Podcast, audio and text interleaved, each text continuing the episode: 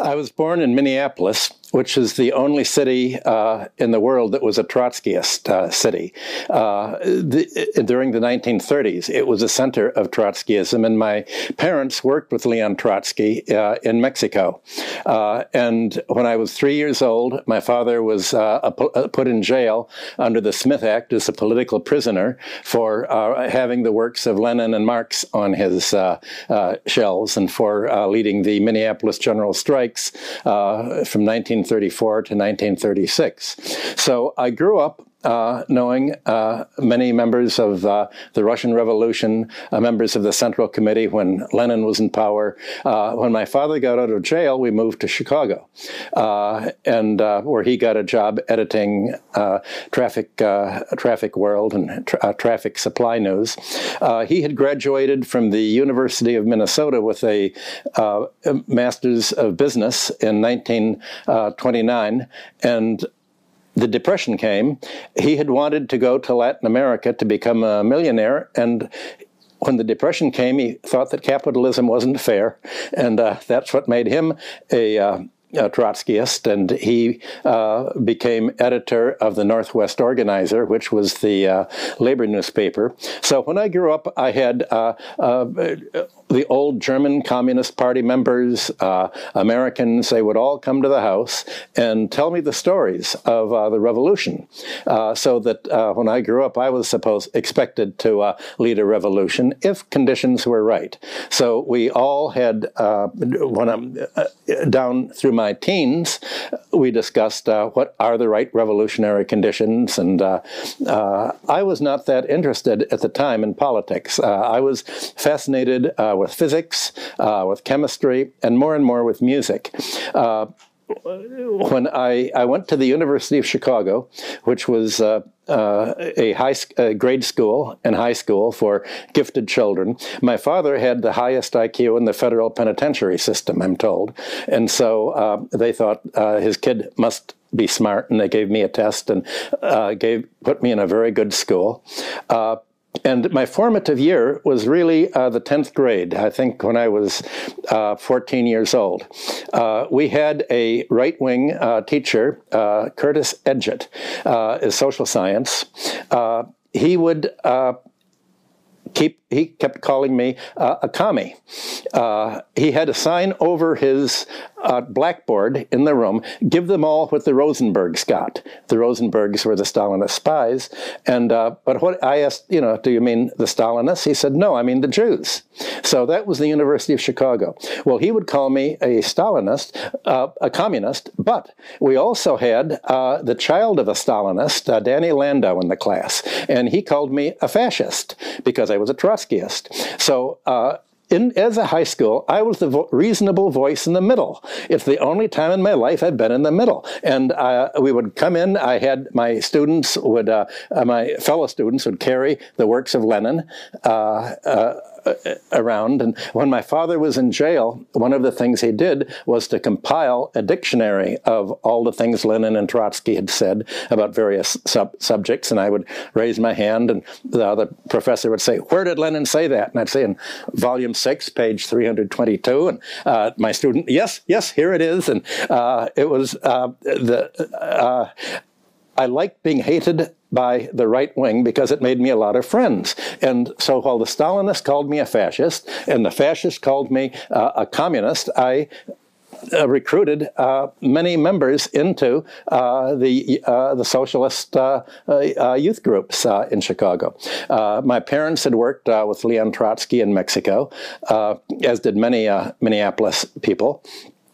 Uh, so I, I was uh, very happy being in an adversarial position, and uh, uh somehow being in an adversarial position never hurt uh, at all. My interest was music at that time, and I'd studied piano and I basically studied to be a conductor, and when I was when I graduated uh, in 1959 from uh, the University of Chicago, where my degree was in uh, uh Germanic philology and history of culture. Uh, but while I was there, I was also studying full time music, primarily uh, the theories of Heinrich Schenker, the German music theorist, and I in 1960, when Leon Trotsky's widow, Natalia, died, uh, his, the executor of his estate, Max Shachtman, assigned me the copyrights, uh, uh, saying that since I was Leon Trotsky's godson, uh, I should uh, uh, uh, do a publishing company. So I wrote, uh, I'd had a correspondence with George Lukács, uh, the Hungarian uh, uh literary critic, and he gave me his copyrights. And I came to New York thinking that I would start a publishing company while I studied conducting with Dimitri Mitropoulos, who was the conductor of the New York Philharmonic. well, I couldn't get anybody to publish uh, the works. Uh, Lukács insisted that I have uh, uh, a student of his do the translation of his work, and it was an awful translation. Uh, and I wanted to edit it, and he wouldn't let any editing uh, be done. So uh, I sort of gave up uh, doing that. And uh, then an event happened that changed my life. Uh, my uh, best friend growing up was Gavin Macfadyen. Uh, you may know him as a famous uh, documentary film uh, uh, organizer and one of the heads in London of investigative reporting. And he introduced me. He had uh, introduced me to Terence McCarthy, who was the uh, an Irish communist and was the translator of uh, Marx's theories of surplus value. And in one evening, uh, we talked about how changes in the water level in America, the and the sunspot cycle and the water level would go up and down, uh, causing a crop uh, failure that would lead to an autumnal drain of money from the uh, stock and bond market, causing a financial crisis and the periodic crisis. And to me, that was so beautiful, so aesthetic, that I decided on the spot to become uh, an economist. And Terence uh, said that he would uh, become my mentor if I would read all of the bibliography of Marx's theories of surplus value. So I uh, duly came to meet most of the uh, uh, rare book dealers, economics book dealers in New York City. Uh, ended up uh, working for Gus Kelley uh, as part time as an editor and writing introductions uh, to the economic classics. And in exchange for writing introductions, they would give me, I had a very large library um, of books, including many um, American protectionist writers, many economists that are missing from the normal history of economic thought. well, meanwhile, I had to go and make a living. And uh, it, it, it, was, I got to New York with only $15 in my pocket. And in 1959, $15, you know, I could buy a little bit. Uh, I spent maybe uh, a little bit in a seedy hotel in Greenwich Village. And uh, then I took a walk, and uh, there was a folk music bar. And I thought, oh, go, nice folk music, let me go in. And I went into the bar uh, to listen to a guitar. Uh, and somebody came up to me and said, "Ah, Huck Hudson." My my when I grew up, my name was Huck because my father's favorite book was Huckleberry Finn, and it was a a, friend of mine who had uh, stayed at my house in Chicago when he was going to uh, the University of uh, Wisconsin and visiting a friend, John Harold, a folk singer, and he said, "Why don't you stay with me until you can get a job?" So I moved out of the hotel into his house and got a job as a French typist for Wonder Bread. That was the only, I went to a uh, agency, and, and, the only thing I could do that other people couldn't do was type in French and, and German. Uh, so I did that for a little bit, and uh, uh then uh, decided to enroll in an economics course and get a master's degree at uh, New York University. Uh, the advantage of New York University was it was the teachers were all part time. They didn't want my mind. All they wanted was my money, and that's wonderful. I got to keep my mind, not be brainwashed, and. Uh, uh they they said that people uh, uh do you have any background in economics and I said no my background's in music and cultural history uh, my mentor at Chicago in cultural history was uh, Eugen Jolas, uh, the Kulturgeschichte specialist, and he introduced me to the work of Spengler and Egon Friedell, uh, Nietzsche, uh, and other writers. So that was my literary background. And uh, I, I registered at NYU and got a job with the uh, Savings Banks Trust Company, which was the one commercial bank that all the savings banks put their used to put their deposits in. And uh, there were 135 savings banks in New York, and there, there are none anymore. They've all been cannibalized. They've been bought out by the commercial banks. Uh, uh, but my job was to trace uh, the savings in New York, how it grew exponentially, uh, and compare this to how it was lent out for mortgage money, and I saw the exponential. Uh, this deposits were like a heartbeat, uh, and the deposits at the savings bank would grow every quarter by dividend when the dividends were paid. So I saw that, uh, basically people left the savings they had in the bank to grow automatically, exponentially by interest. And uh, that became a. Uh, I saw that this recycling of uh, interest bearing debt was pushed back into the housing market to, in, to bid up housing prices. And real estate is something that is not taught in any course in the United States economic. 80% of bank loans in America, England, and much of Europe are real estate loans, but in the textbooks that students learn economics from, it is as if banks lend money to industry. Banks don't lend a penny to industry uh, to, to uh, invest in capital goods and hire people. They lend money to buy out industry, to take it over, and to cannibalize it, and uh, to strip assets, but not to create uh, capital. They lend it to mortgages. They they basically lend against assets, against uh, homes, commercial real estate, stocks, or, or, bonds, or some assets. So uh, the, I realized that uh, in the textbooks, uh, picture of how finance works were completely different from what I worked. Uh, I had to take a money and banking course taught by a uh, uh, ideological Greek professor, uh, Stephen Rousseas, who, who, had never worked in a bank in his life. None of my professors had ever worked in a bank. They everything they knew from the textbooks.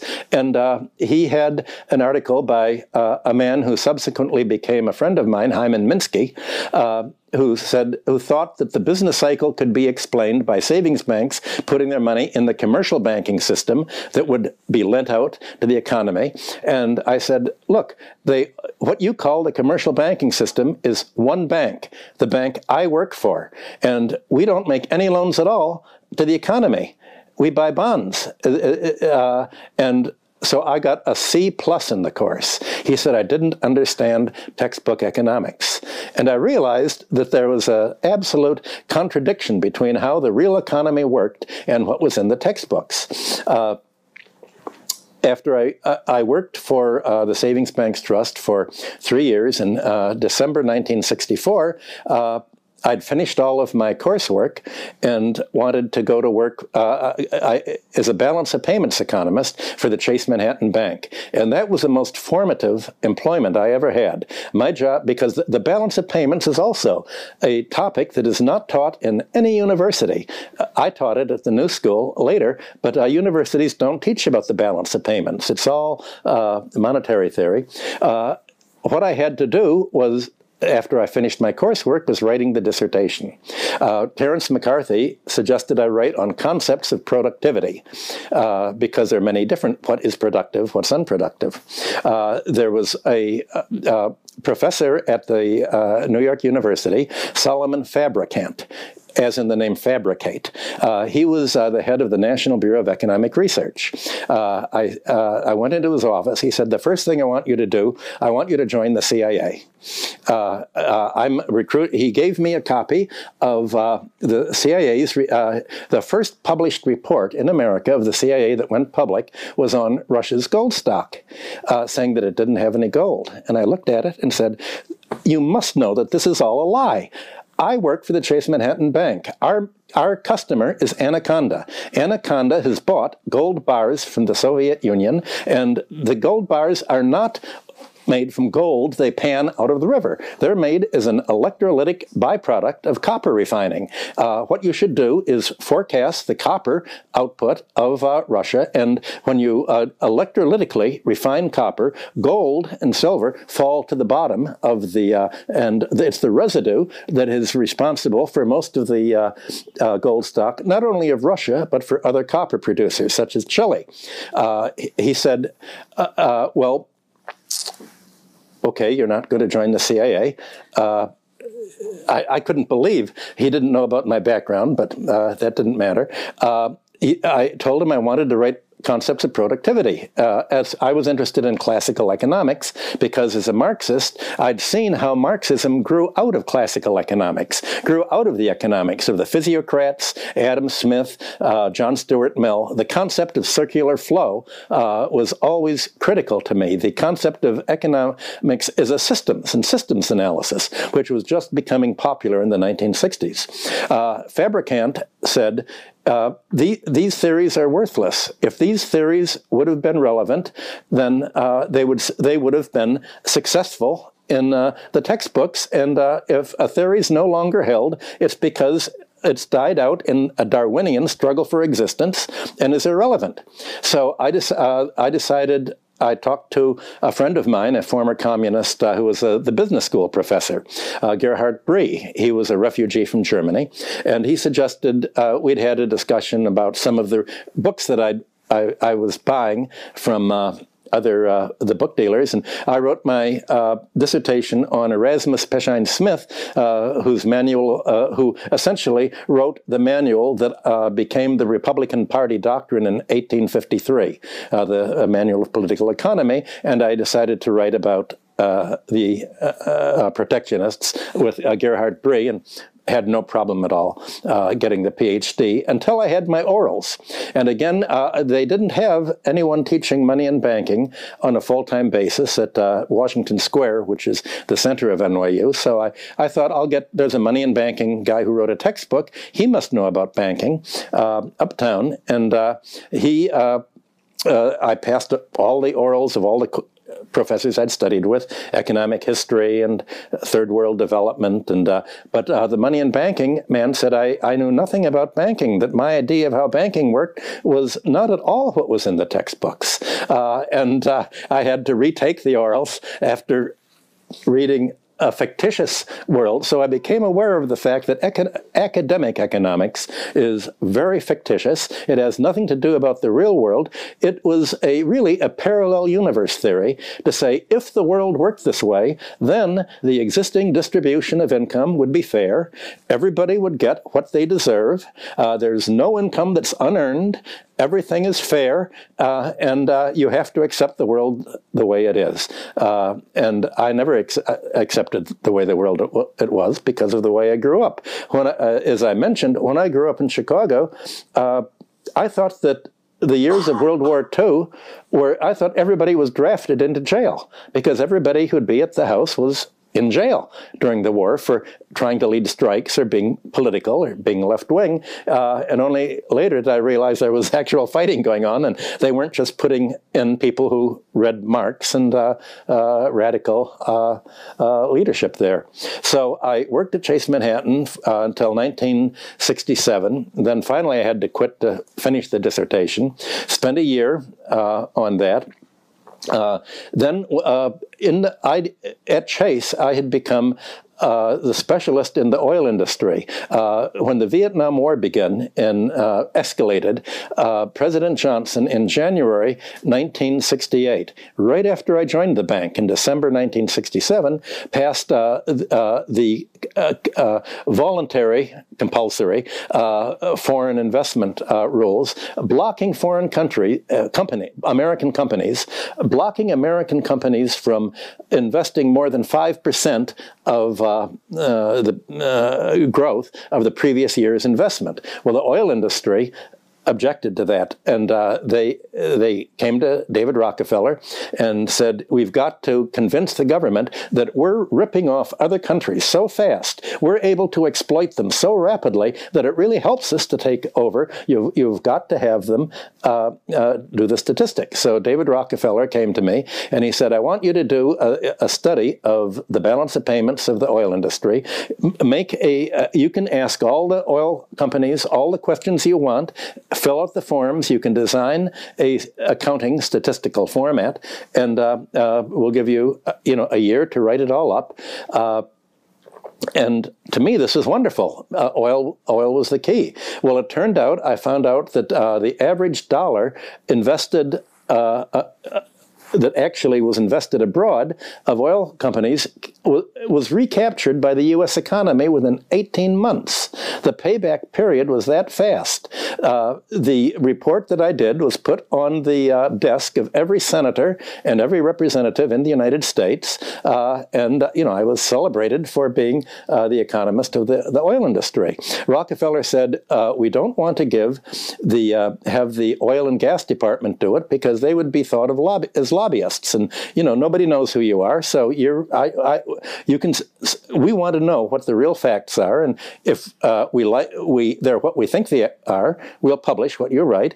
If we don't like it, we'll keep it to ourselves, uh, but please do the study. So this was wonderful. This uh, taught me everything about the balance of payments, which, as I said, is a topic that's not taught in any university. Uh, so I, I finished that, finished the dissertation, uh, and then uh, I developed a methodology. Uh, the most of the balance of payment statistics were changed when they de designed the gross national product accounts, and uh, the uh, the accounts now treat exports as if if you make a million dollars worth of uh, grain exports, you actually uh, get a million dollars into the economy. Uh, if you export a million dollars of uh, uh, arms, of military, it all comes back. And what I found out is that only a portion actually uh, uh, of imports or exports come back. For instance, all of America's oil imports are from American oil companies. So if you pay $100 for oil, maybe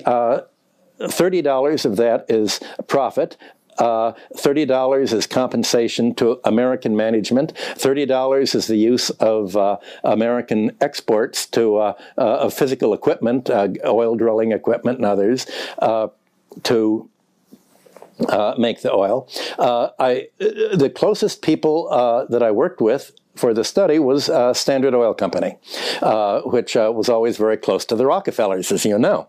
So I, I went over the statistics and I, I said, uh, balance of payments, I can't find where Standard Oil makes the profits. Does it make the profits by producing oil uh, at the production end, or does it make it selling it at the gas stations at the, uh, at the retail sales end?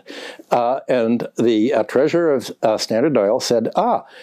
I can tell you where where we make them. We make them right here in my office. I said, ah, how? He said, uh, I said, uh, uh, where, where do I, what countries do I find this in? He said, I don't find it in Europe. I don't find it in Asia. I don't find it in Latin America or Africa. He said, ah, there, do you see at the very end, there's something called international. And I said, yes, that always confused me. I, I where is it? I thought all these international. He said, international means countries that are not really countries. They, they're Liberia and uh, Panama, uh, countries that only use the US dollar not their own currency, so that we don't have a currency risk. They're flags of convenience, and they don't have any income tax. So he explained to me that we sell our oil at a very low price from uh, the Near East uh, to uh, uh to the, uh, Nigeria or to to Panama or Lagos or wherever they have the flag of convenience, and then we sell it at, at a very high price to our refineries refineries uh, in Europe and our refineries in America, uh, and such a high price that they don't make any income. There's no tax to pay. In all of our investment in Europe, there's no tax to pay because we price it so high. And the third world countries, uh, Saudi Arabia, we don't pay them any, uh, we only pay them a royalty. We don't earn an income there because we sell it so low. All of our money is taken in uh, uh, in Liberia or or Panama and these non-countries. Ah, that gave me the clue that uh, uh, people these days talk about money laundering. Uh, in 19, the last uh, few months I worked for Chase Manhattan in 1967, I was going up to my uh, office on the ninth floor and uh, a man got onto the elevator and said, ah, I was just coming to your office, Michael. Uh, here is a, a report uh, uh that uh, I'm from the State Department, uh, CIA. We want to calculate how much money we could get if we if we set up bank branches and uh, became the bank for all the criminal capital in the world. He said, look, we can, we figured out we can finance, and he said this in an elevator, that we can finance uh, the Vietnam War with uh, all the drug money uh, coming into America, all of the criminal money. Can you make a calculation? So I spent the three months figuring out how much money goes to Switzerland uh, from the drug dealings, what's the volume of drug dealings. They helped me with all sorts of statistic on that. And uh, uh, they said, we can become the criminal capital of the world and it'll finance the dollar. And this, is, this will be enable us to afford the spending to defeat communism in Vietnam uh, and uh, elsewhere. And uh, if we don't do that, the bomb throwers will come to New York. Uh, so I became a specialist in off, uh, money laundering. Uh, nothing could have been better. I mean, uh, uh I had all the statistics. I had the help of all of the government uh, uh, people, you know, explaining to me how the CIA worked with the drug dealing and the criminals and the kidnappers to raise the money. So it would be off the balance sheet funding, and Congress didn't have to approve it when they would kill people and do revolutions. And they were completely open with me. And you know, I I realized they'd never done a security check on me. Uh, so uh, I'd, uh, uh, I, I wanted to do a study of the balance of payments of the whole United States. So I went to work for Arthur Andersen, which was at that time uh, later uh, one of the big five accounting firms in the United States. Later, uh, it was convicted, it was, got involved in the Enron uh, scandal and uh, was classified as a criminal enterprise and closed down. But uh, I was working before the other people went to jail, uh, uh, or before they closed down Arthur Andersen. So I spent a year applying my uh, balance of payments analysis to the U.S. balance of payments, and finally finished. And I found out that the entire U.S. balance of payments deficit in the 1960s, since the Vietnam, since the Korean War, the entire balance of payments deficit was military spending abroad. The private sector of trade and investment was exactly in balance. Tourism, trade, investment, exactly in balance. All of the deficit was military. And I, I found that very interesting. So I turned it in. Uh, my boss, uh, Mr. Barsanti, uh, came in to me uh, three days later and he said, I'm afraid uh, uh, we have to fire you. And I said, what happened? He said, well, we sent it to Robert McNamara, and who was the secretary, Secretary of the World of Defense, and later became an even more dangerous person with the World Bank, which probably is more dangerous to the world than uh, the American military. Uh, it's, uh, that's another story. And he said, uh, McNamara said that uh, we at Arthur Andersen would never get another government contract if we publish a report. Uh, that uh, this is very, and in all of the Pentagon papers that uh, uh, later came out with McNamara, there's no discussion at all of the balance of payments cost of the, the Vietnam War. This is what was driving America off gold. At Chase Manhattan from 1964 till I left, every Friday the Federal Reserve would come out with uh, its uh, gold, its weekly statistics, uh, and we could trace the gold stock. Everybody was talking about General de Gaulle cashing in the gold because in Vietnam it was a French colony, and the American soldiers and uh, uh, army would have to use French banks. The dollars would go to France, and de Gaulle would cash it in uh, for gold. Well, the Germany actually was cashing in more gold than de Gaulle, but they didn't make speeches about it. So uh, I could see that uh, the war spending was going to drive America off gold. There were three people, known as the Columbia Group, uh, in Chicago, saying the Vietnam War is going to destroy the American monetary system as we know it. And that was Terence McCarthy, my mentor, Seymour Melman, a professor at uh, Columbia University School of Industrial Engineering, where Terence also taught, and myself. Uh, and we would basically go around uh, the uh, New York City and giving speeches. And my first article that I wrote for published was uh, a Ramparts magazine called The Sieve of Gold, all about how the Vietnam War was going to fo force America off gold, which it did, of course, uh, in uh, 1971 when President Nixon in August stopped the gold. Well, F, I took my balance of payment study to New York University's business school. And uh, they said, oh, this is great, we'll publish it. Uh, so I was able to immediately get it published. And uh, I was invited to give a lecture at the New School for Economic for Social Research in New York at the graduate faculty. Uh, I was in the process of analyzing the Vietnam War, I'd had to analyze copper prices. Every soldier in Vietnam used one ton of copper per year. I think that it's as if they were fighting each other with ingots of copper. Uh, and so I was forecasting copper prices by looking at the troop buildup, one ton of copper per, uh, per army person, and uh, forecasting that the price of copper would go up. So I was known for a while as Mr. Copper uh, for there. And uh, uh, there were a number, uh, as I said, Anaconda was Chase's main uh, client. Uh, Kennecott was the client of Citibank. And there were a group of uh, commodity people in Wall Street that just love copper. I love copper. And uh, one uh, uh head of the group said, aluminum's a shit metal. And uh, uh, I felt the same way, that I, uh, copper's nice. Uh, in By around 1968, the largest item of theft in the United States was copper. People were stripping the copper off churches. The drain pipes were of copper. The, every, the wires that go into houses and pull every copper scrap prices were going up.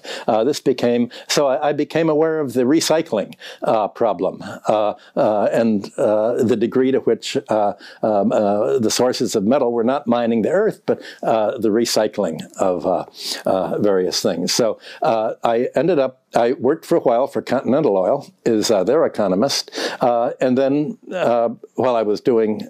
Uh, uh, I, they convinced uh, they bought a copper company at my recommendation because I could see the war was going to go on for a while, and they got into real estate. Well, then they moved up to Connecticut, and uh, I decided to become a professor at the New School uh, of trade theory because I'd never had a course in trade theory, and the only uh, way to learn about a topic is to teach it. So uh, I began. Uh, I gave the course in trade, and uh, then was hired as a full-time uh, person uh, in 1970, and taught national income analysis using Marx's Theories of Surplus Value is my textbook.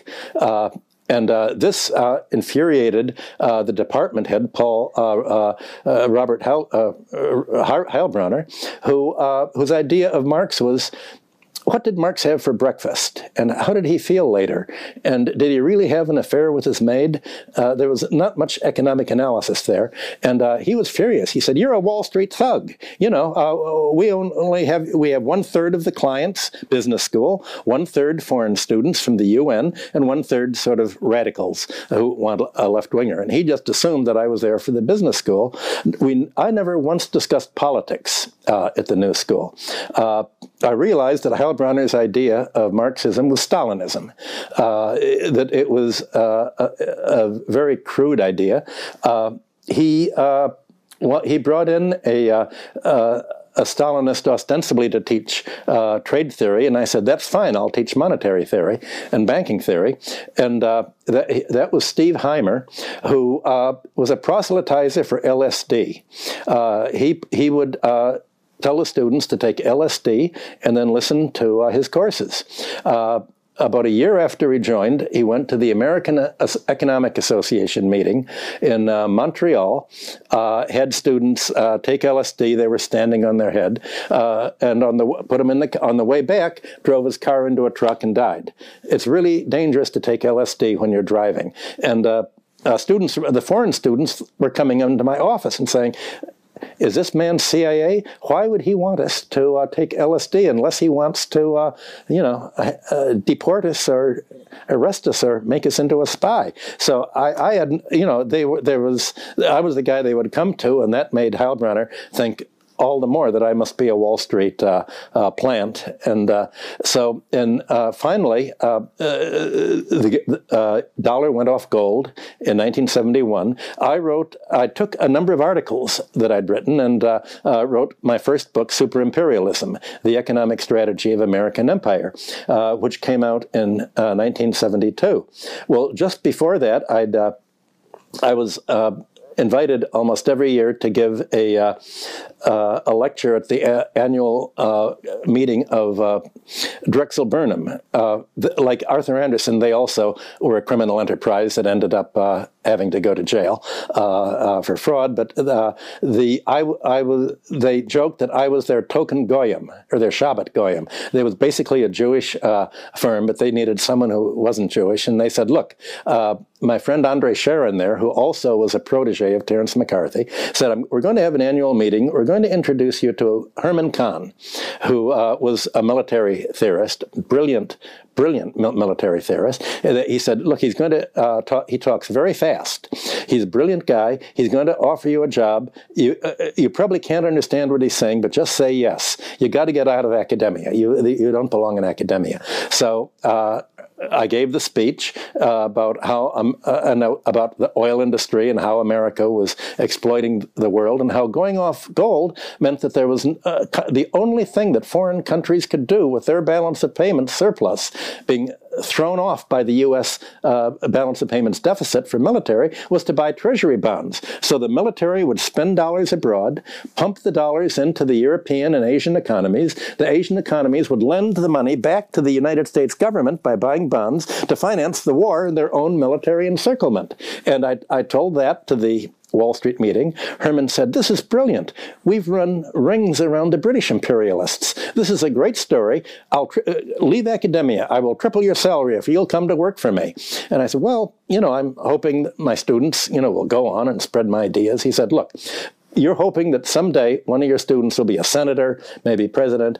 You join Hudson Institute. It was named after the river, not after me. Uh, an, my ancestor discovered the river, but it's not hereditary. Uh, uh, that, and uh, I'll take you to the White House next month. And uh, it doesn't matter who's president. Wouldn't you rather wait until somebody becomes elected president and then you become their advisor instead of hoping that one of your students from the new school? Come on. So I, I immediately uh, joined the Hudson Institute and was paid the same price he was. I, I, was the number two man, and we disagreed on everything. He was a, a right wing ringer, a, a, Zionist, and I was a left winger. Uh, we had the big uh, study that the Institute did was the corporate environment study, telling corporations what's happening in the world. Uh, and uh, it ended up I getting I got most of the clients. Uh, I I got uh, one day in September right after my book came out in uh, September, uh, I, I, was buying Tibetan art at that time and Chinese art. I was a, a specialist in uh, uh Asian art as uh, a hobby. And I got a call. I, I, woke up in the morning and I, oh, I owe $3,500 to an. What am I going to do? And I uh, got a call from, I think, the Royal Bank of Canada saying, uh, we've just made uh, $20 million by reading your book. Uh, and the, uh, the last paragraph on how prices were going to go up. What, what do you charge to come and give a lecture for us? And I, I said, oh, $3,500. You know, and he said, okay. So I thought this is wonderful. So uh, they organized it through a stock brokerage company, Molson Rousseau, uh, in Montreal, that uh, everybody who came to uh, listen to me would have to uh, generate fee uh, stock trading fees of thirty five hundred dollars, uh, and and they would give me the envelope. Everybody loved it. they had me back two months later. Did the same thing. Then they I, they didn't know that I worked at the Hudson Institute at that time. They called Herman Kahn and asked him, and uh, uh, they just told him the last person we paid is thirty-five hundred dollars. He said, "Well, you know, I'm the uh, big, famous author. You have to pay me four, four give me four thousand uh, dollars." So they paid him four thousand dollars that went over very nicely. Then I got the call, you know, people really like the series we're doing. You know, will you come back again? And I said, well, what are you going to pay? He said, well, 3500 And I said, well, I understand you paid Herman Kahn $4,000. Uh, you'll have to, uh, I'll have to charge $4,500. Uh, okay, we're making we were getting more people. They came. I gave the speech. Then they called him the next month. He said, "Well, I understand. You know, uh, you're playing Michael forty five hundred. Uh, I'm his boss. Uh, you you have to pay me five thousand. We ultimately got them up to sixty five hundred dollars, and they said. I think you guys are playing a game with us. and uh, so $6,500 a month supplemented my 45000 a year from the Hudson Institute. And uh, with Herman, we went all around the world. We went to uh, Korea, China, uh, not China, uh, Japan, uh, France, basically talking about the balance of payments. And Herman weighed over 400 pounds. one day we were in uh, France, and he asked, we were packing, and uh, he asked me to hand him his pants uh, from the closet. And as far as my uh, arms would go, it wasn't big enough for what went around his waist. Uh, well, one day uh, we came back. we had to go to the White House for a meeting on uh, oil in the balance of payments. And uh, uh we uh, who should be the Undersecretary of the Treasury but my old mentor from Standard Oil, who'd explained to me how offshore banking centers worked. And uh, he explained to me that uh, he told the Saudi Arabians, you can charge whatever, uh, this is right after America quadrupled the price of grain uh, to finance the Vietnam War in 1972 or 73. Uh, OPEC uh, responded by quadrupling the price of oil. And the Undersecretary of the Treasury explained to me that uh, they could charge whatever uh, they wanted for oil. The higher they charged, the more the American companies would get on domestic uh, oil. But they had to uh, uh, put, recycle all of their dollars into the United States, uh, into the stock market. You can't buy American companies. You can't buy. You can only buy stocks or bonds or uh, and you have to price your oil in dollars. Uh, and if you don't, that's an act of war.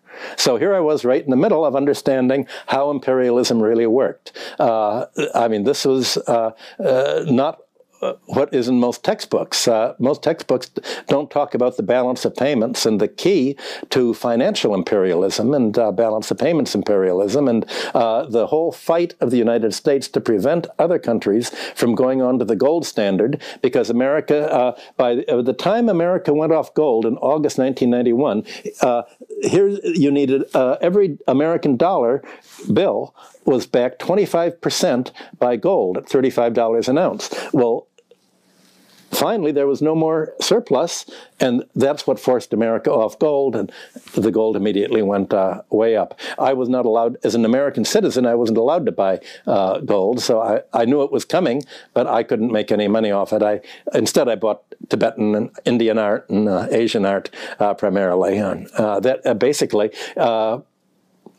by, to make a long story short, uh, I became a financial analyst for uh, advisor to the Canadian government as a result of the uh, stock broker, uh, brokerage work, and they said we need somebody who knows the American stock and bond market. And I was, uh, at that time, the highest paid uh, economist uh, per diem in the United States for financial analysis. so I got a call saying they're going to want to hire you, but there's only one way in which they can tell how intelligent you are. Do you know about wine?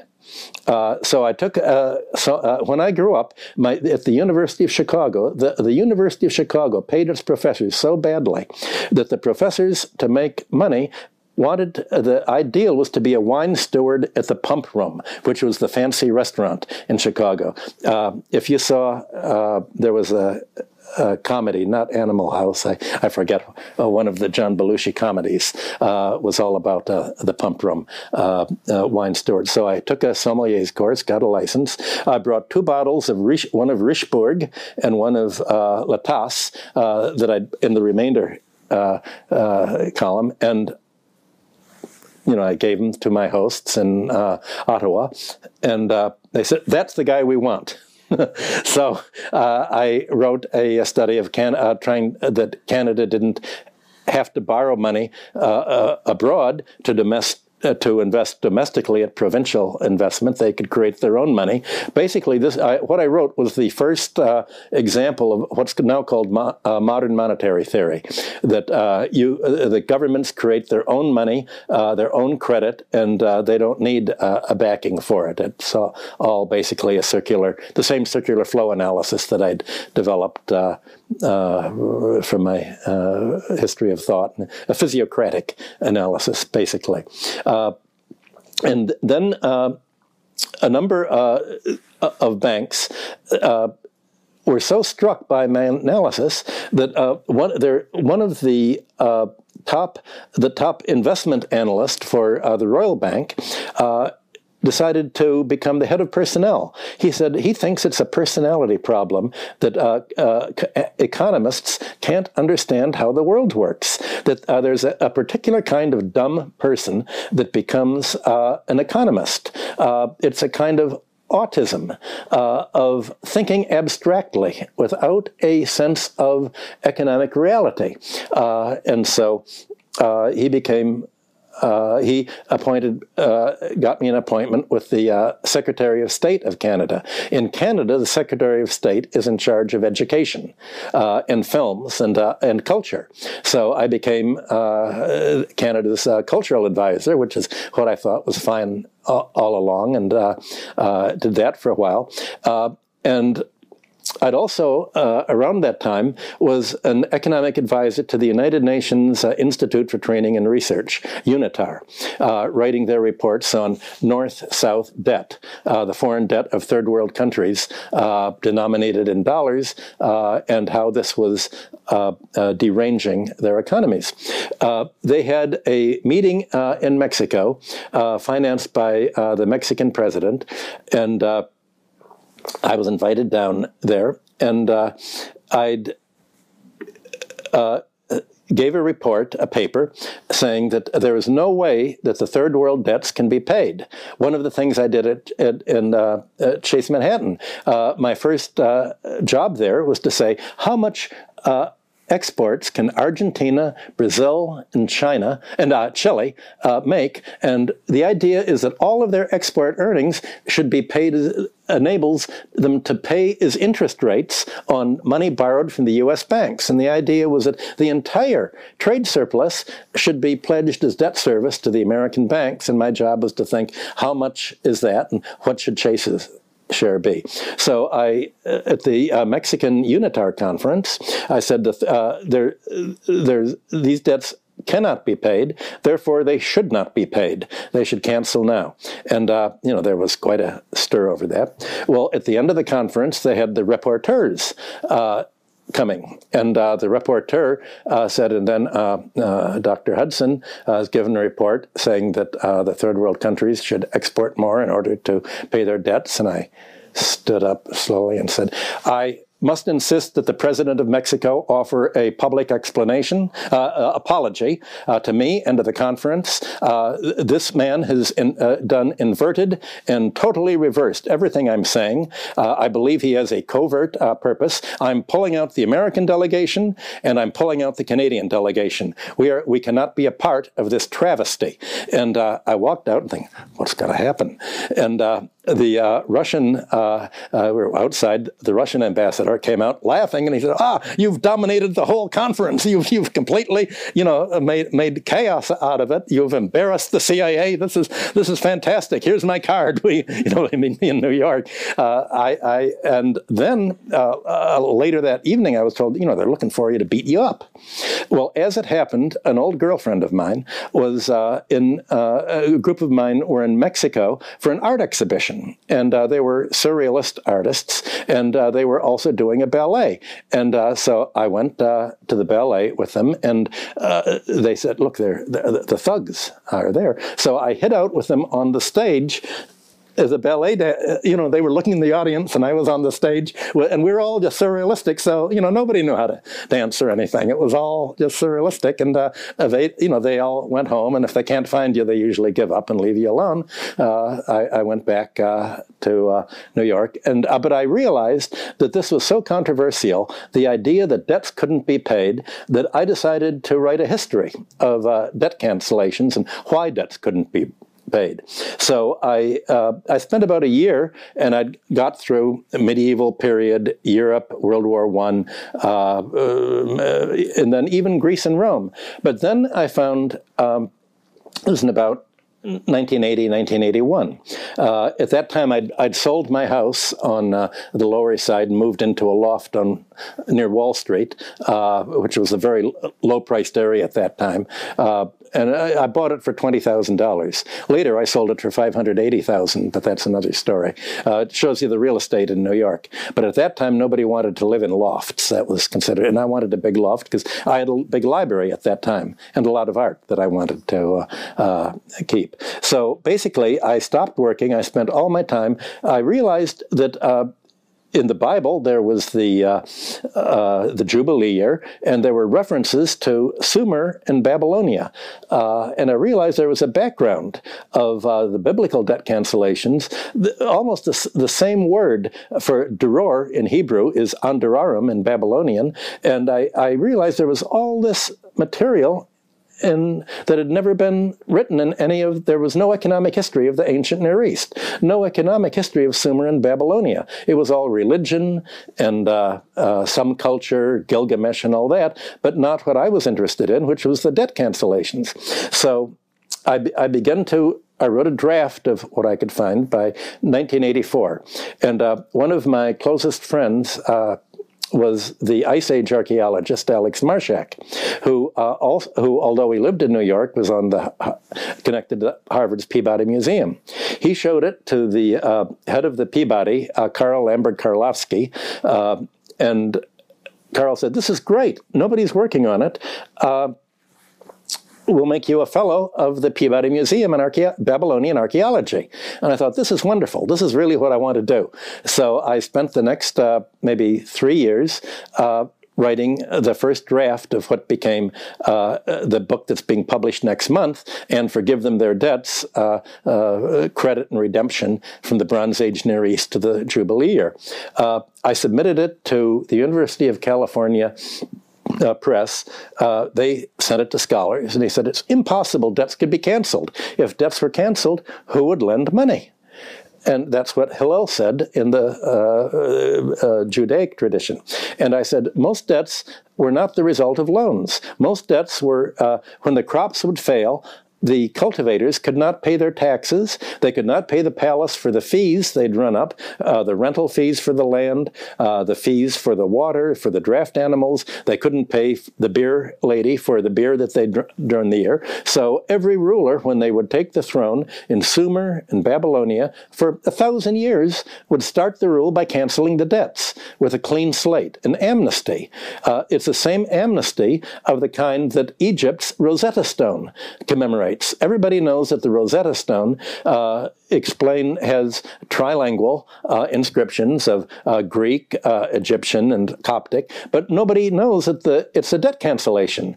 That's what we call cognitive dissonance. People can't imagine that the debts were canceled. So. Uh, uh, I realized that this was very controversial, and so uh, uh, my Harvard uh, uh colleague, uh, Carl Lamberg-Karlovsky, said, We're going to have a series of uh, meetings. Why don't you organize them?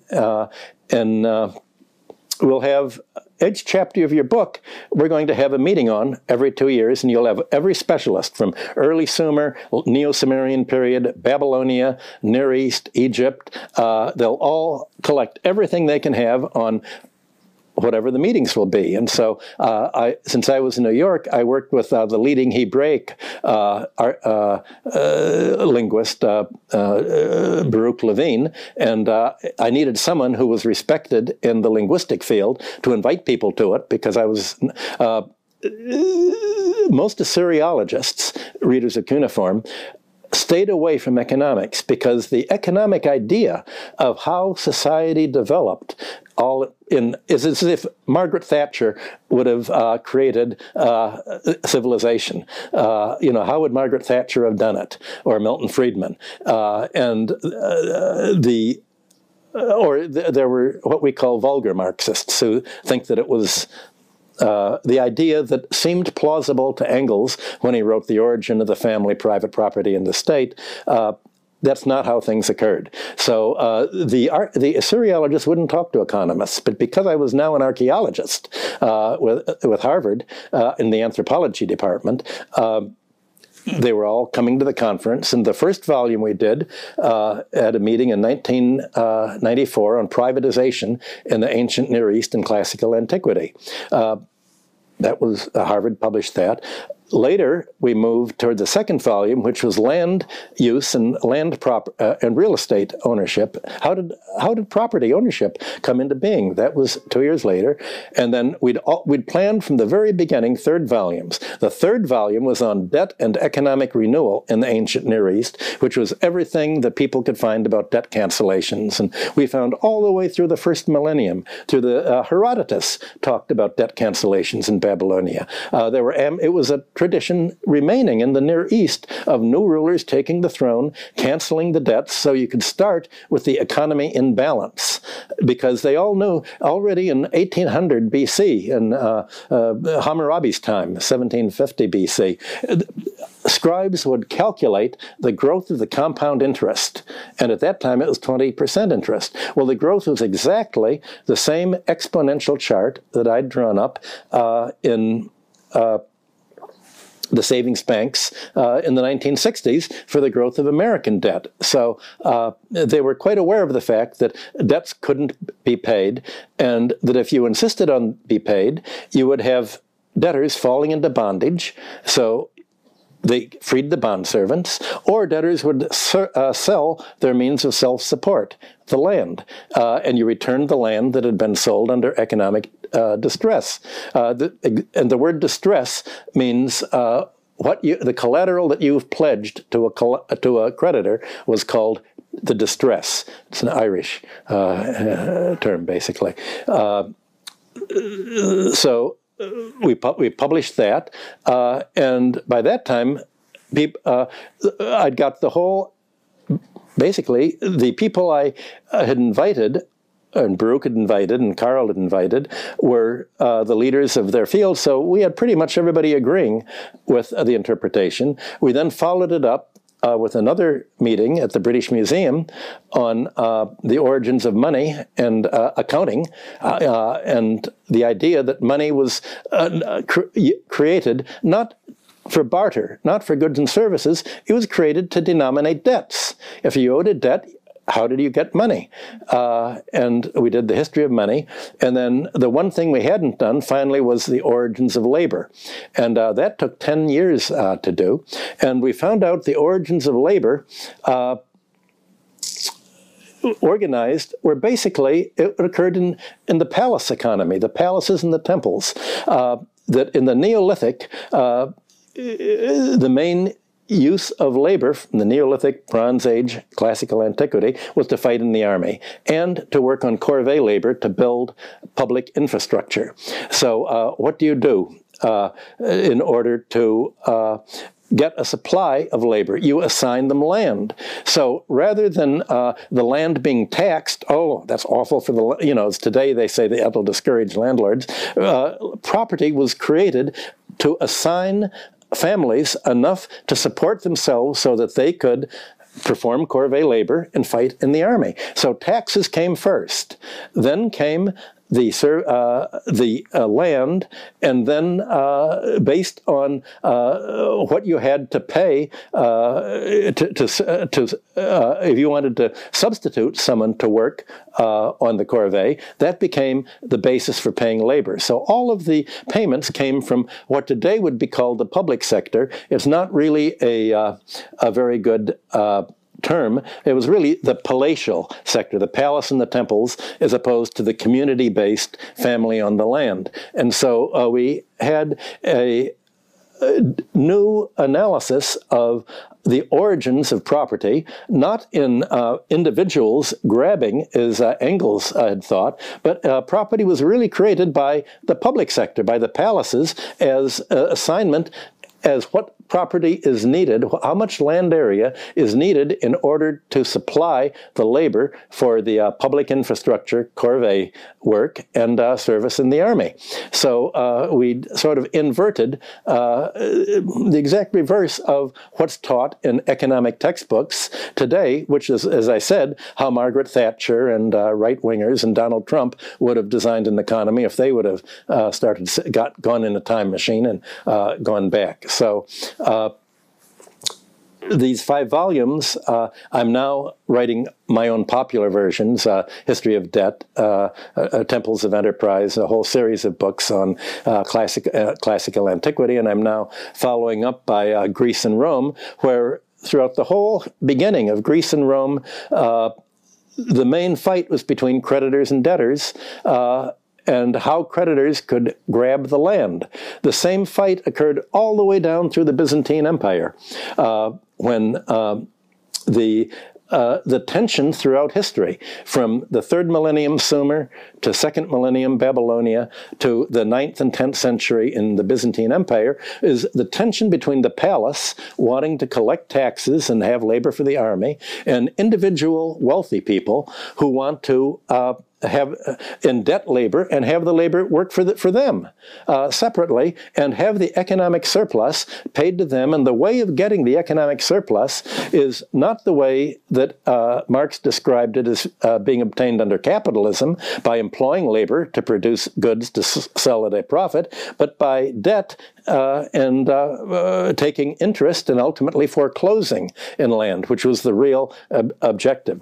Well, in the ninth century, uh, there was a big fight between uh, the uh, emperor of Byzantium and uh, Bardas, uh, lo the local general that the the oligarchs uh, had tried to do to fight against a strong power. It was sort of like uh, Donald Trump and the Tea Party uh, Republicans are fighting against the the state like the privatizers in the Soviet Union fighting against uh, the state.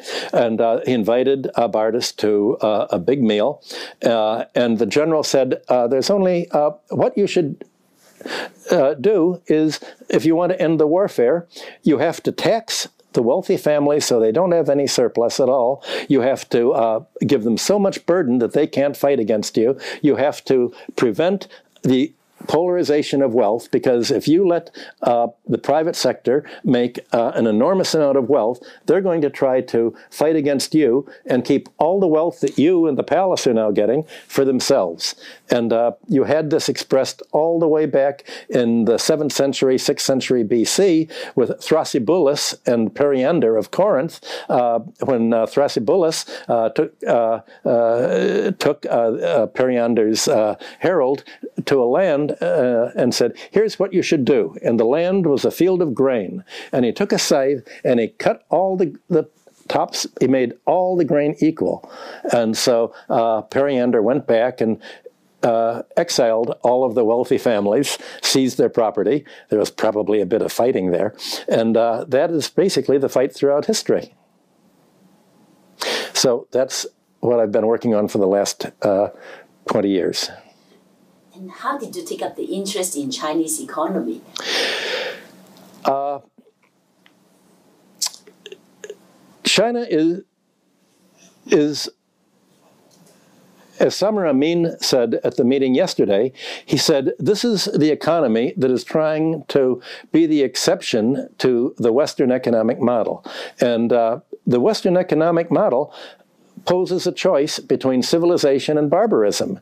And the West is really moving rapidly into economic barbarism and militarism. Uh, as you can see, uh, the, the, uh, uh the austerity uh, program of the euro uh, is destroying the economy there. The United States uh, is cutting taxes on the rich, uh, is indebting the working class very, very highly it's going down. The, the one country that is independent and not taking the advice of the uh, World Bank and the International Monetary Fund is China. So we're hoping uh, to do what we can to make the Chinese economy successfully resistant.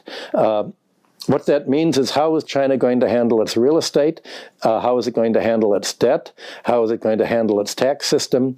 Uh, and what I'm uh, uh, I'm trying to do is just what David Harvey was trying to do in the speech that he gave yesterday of uh, getting uh, the Chinese Marxists to read volumes two and especially volume three of Capital, where Marx discusses uh, the dynamics of finance. Uh, and Marxism is much more than volume one of Capital. It, you have to read volumes two and three, and especially the elaboration that Marx did in the drafts that he led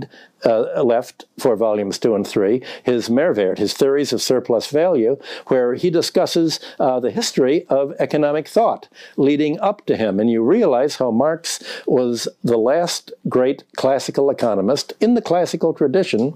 And what he showed is that capitalism itself is revolutionary.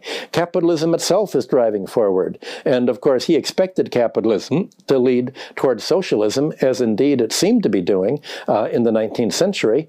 Uh, but uh, it's not working out that way. Everything changed in World War One, uh, and in World War One, you had an anti-classical economics that really was an anti-Marxist economic. The fight for uh, marginalist theory, for Austrian theory.